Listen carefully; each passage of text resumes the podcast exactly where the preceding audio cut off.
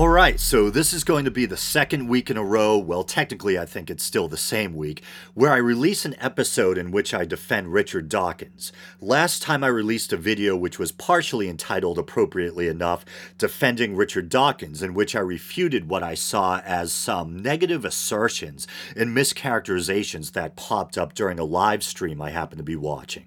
And this time I'm going to discuss his recent deplatforming. And in an attempt to cut off the inevitable accusations that I'm some sycophantic Dawkins fanboy, and man, I hate the term fanboy, yet nevertheless I just used it.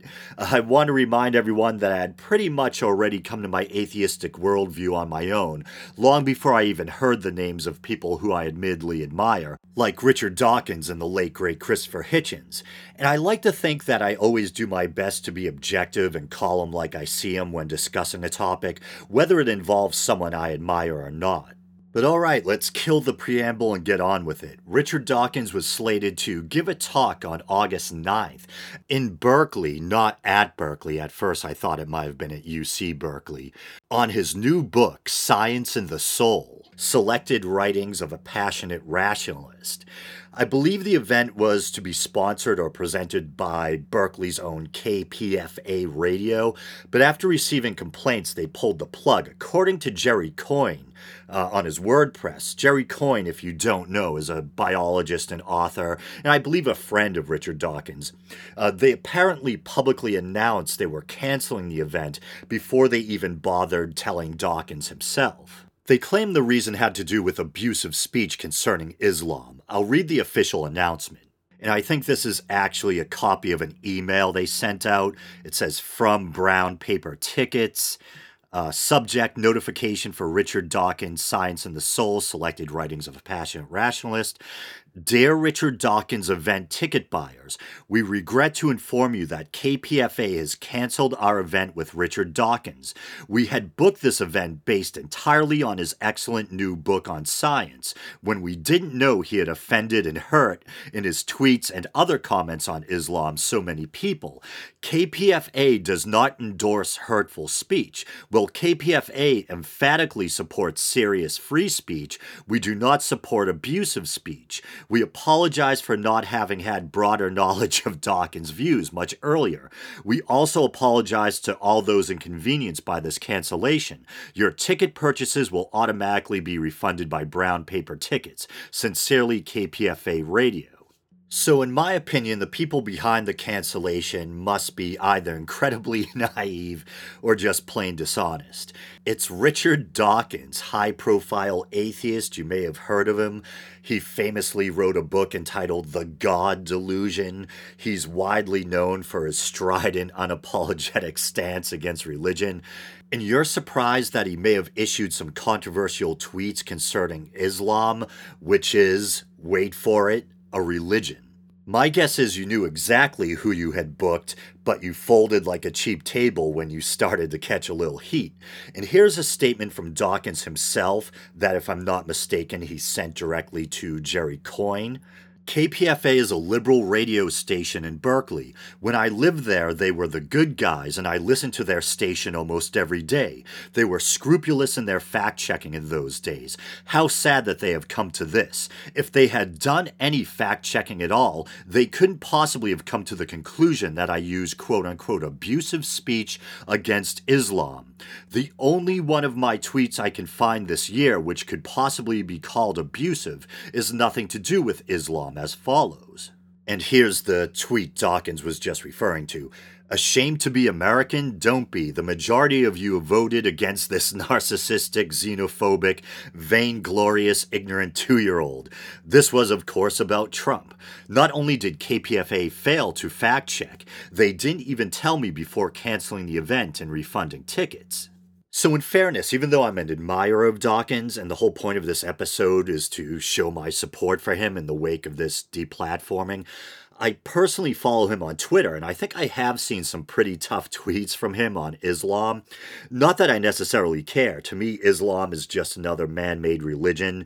Uh, I don't like the idea of good natured believers having their feelings hurt, but my devotion to the truth trumps that concern. Uh, that being said, I think what is or isn't abusive is somewhat in the eye of the beholder. Here's one tweet I saw the other day, but in fairness, I don't see the little verified check mark, so it could be phony, but it reads On International Women's Day, how can anyone stand up and defend this loathsome religion? And it shows a picture supposedly depicting the kind of modern Western dress women used to be able to wear in certain parts of the Muslim world compared to how they now have to dress due to the rise in religious fundamentalism in places like Iran and Afghanistan. Once again, could be fake. I don't see the little blue verified check mark unless at some point Twitter stripped it from him. I, I don't know. But here's another one that does bear the blue verified check mark. But in fairness, it looks like this dates back to 2015. And I think Dawkins, in his letter to Coyne, was referring to tweets he had issued this past year or something. But it reads I don't attack Islam. I attack child rape, stoning rape victims, killing gays, and apostates. And of course, these have, and it says hashtag, nothing to do with Islam. So, yeah, pretty tough stuff, but in fairness, Dawkins has also tweeted stuff denouncing xenophobic anti Muslim violence. And that stuff about quote unquote child rape is probably in reference to the Prophet Muhammad's underage bride, is it uh, Aisha? Although, who knows, there may be other spots in the Quran that endorse or permit sexual intercourse with people we would deem underage. Oh, yeah, and this is disgusting. This comes from an ISIS pamphlet with uh, questions and answers regarding slavery. I think I read this on the show a long time ago. This part is supposedly taken from or paraphrasing uh, a passage from the Quran. One question posed in the pamphlet is whether or not it's permissible to have intercourse with a female slave who has not reached puberty. And here's the quote from the pamphlet It is permissible to have intercourse with a female slave who hasn't reached puberty if she is fit for intercourse. However, if she is not fit for intercourse, then it is enough to enjoy her without intercourse. Um, so, yeah, I mean, abhorrent stuff. Uh, Jesus. Strange thing for an atheist to say. Figure of speech. So, do I think Islam is quote unquote loathsome? Well, I've stated before that, like Sam Harris, I enjoy some of the outward trappings, the art, architecture, music, calligraphy, the poetry of Rumi, etc. I don't think that good and decent modern practitioners of Islam are themselves vile or loathsome? Certainly not. But do I think that certain Quranic passages, which seemingly promote things like violence against non believers or apostates, sex with slaves, etc., are vile or loathsome? Yes, I do. I think it would be inhuman not to be bothered by such things. But in short, I think deplatforming someone for being critical of religion is appalling in my book. And although I don't think KPFA is necessarily affiliated with UC Berkeley, usually when we hear about deplatforming, it tends to involve events or speeches scheduled at colleges or universities. Places that are supposed to be bastions of learning and reason, places where young minds are introduced to new and sometimes even controversial ideas and opinions. And still, such undue deference is shown for this ancient man made stuff, for these superstitious beliefs. Although it'd be interesting to see if KPFA would have folded as quickly if it had been Christianity that was being criticized rather than Islam. It seems like it's kind of in vogue to defend Islam and also in vogue for the intelligentsia to be more willing to openly mock Christianity. Um, me personally, I'm an equal opportunist when it comes to mocking or criticizing religion, but I'm just trying to point out the possible hypocrisy here. And believe me, I don't like the idea of some young girl in a headscarf being emotionally wounded or put off by the knowledge that someone might be speaking at her school who's openly antagonistic towards her religion. But you know what? Then don't go to the event. Dawkins isn't some xenophobic racist with a hatred of brown people.